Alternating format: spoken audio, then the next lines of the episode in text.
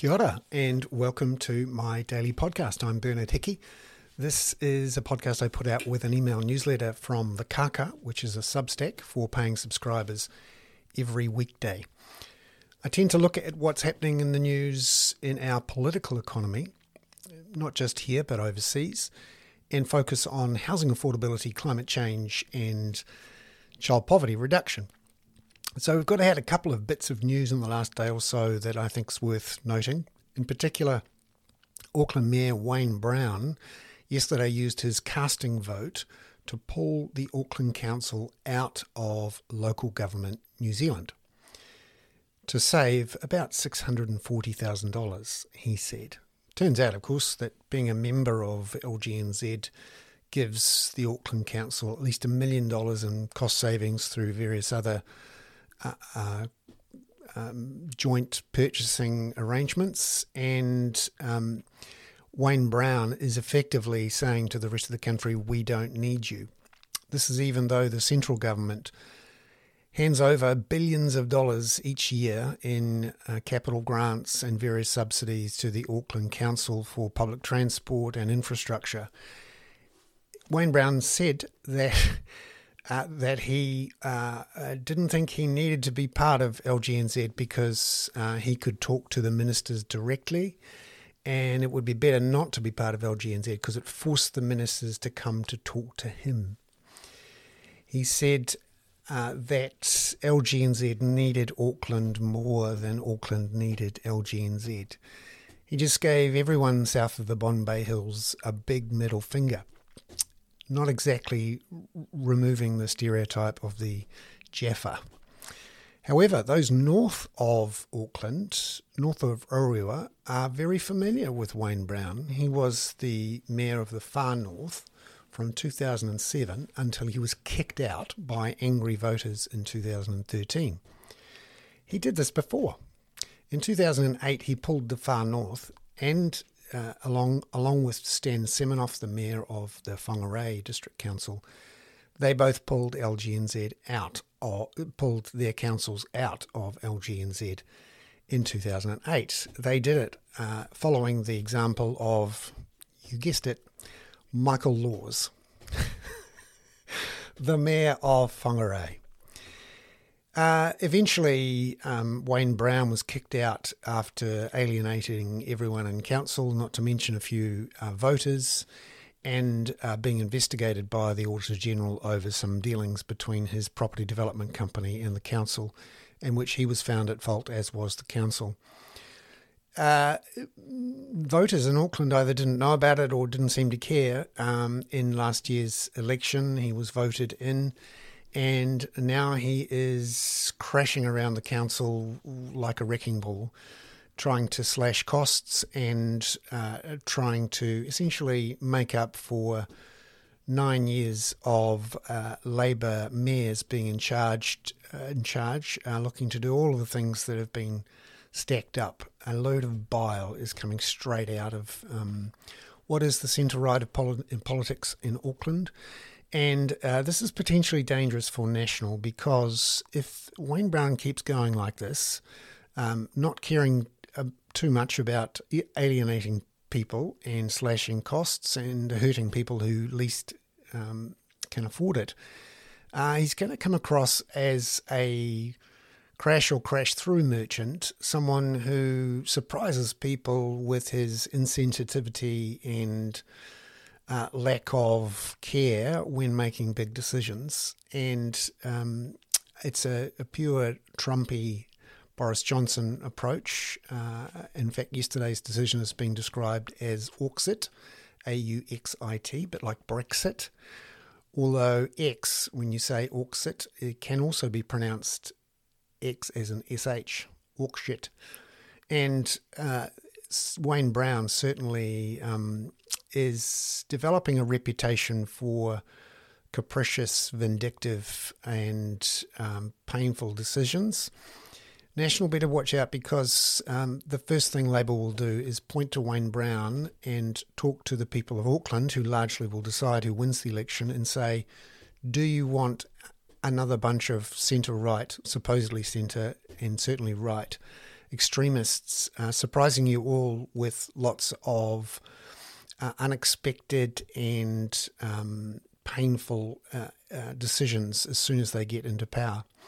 However, a bit like Trump and Boris, um, this was all done in plain sight uh, because Wayne Brown has done this before, said he was going to do it, and was elected anyway.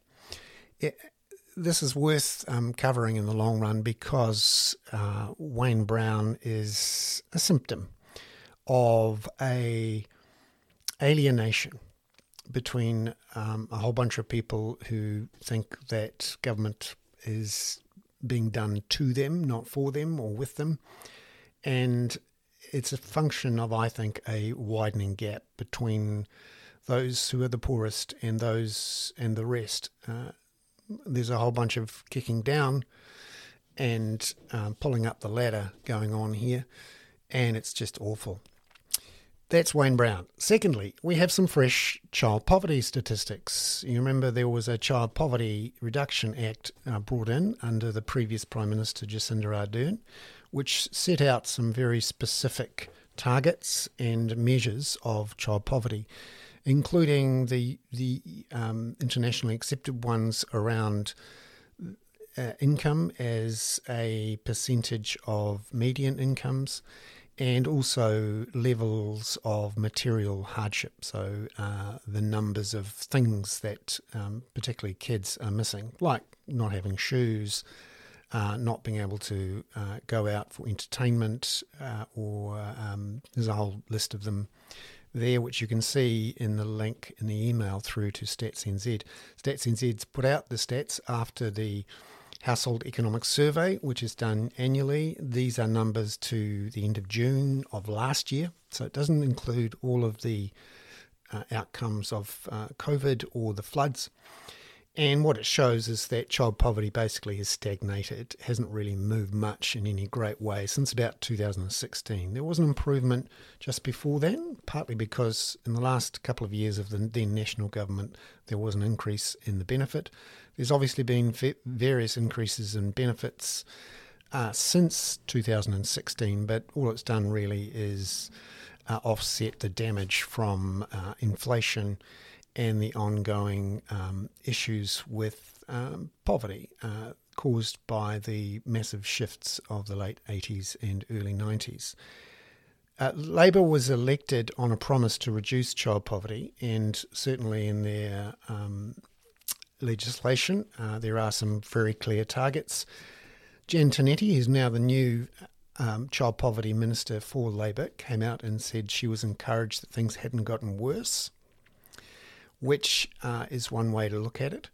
And um, activists, uh, including those from the Child Poverty Action Group in Auckland, have again come out and called on the government to implement all the recommendations from the Welfare Expert Advisory Group, including the likes of extending the in work tax credit of working for families to all working all families, um, including those who are beneficiaries, which would make an, a huge and massive immediate difference. And uh, other improvements in benefits, removing sanctions, um, a whole bunch of things which experts recommended and the government hasn't done. Um, so there we have it on child poverty. The other uh, stats we got yesterday from Stats NZ from the same household economic survey are measures of household living costs and what's happening with renters and mortgage payers. Obviously, the narrative around politics at the moment is that mortgage payers are doing it the toughest and uh, are um, on the brink of major strife because of higher interest rates. That's actually not true for the broad swathe of people who are paying mortgages. Remember, there's a third of people who own homes and don't have mortgages, and they live in their own homes, so therefore they don't have much sort of cash costs. You could argue they have other costs, but they certainly, uh, including foregone, foregone rent, and uh, that is. Um, uh, that is the the message out there is that people with mortgages are under enormous stress. There's a cost of living crisis, and they can't afford higher mortgage rates and therefore everything should be done to reduce interest rates, reduce mortgage rates. What you actually find when you look at the stats, and this is shown again in the stats yesterday, is that renters are the ones who are doing it the toughest. Over the last 15 years, rents have increased 98%.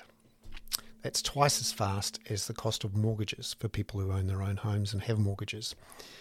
And even in the last year, when you think mortgage people paying mortgages would be much worse off than people paying rents, rents have risen 5%, mortgage costs have risen 4.8%.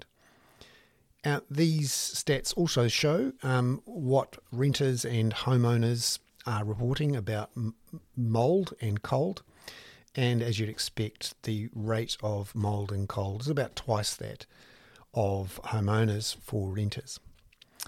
So, uh, just a reminder there that um, the people who are doing it the toughest in the last couple of years, in effect, going back 15 years, are renters.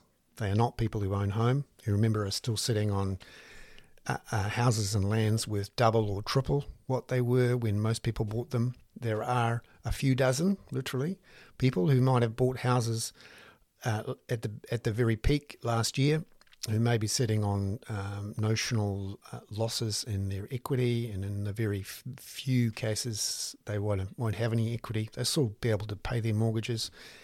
And uh, if you think that's strange, and you've been hearing about you know people on the brink for for months, um, just have a look at the mortgagee sales.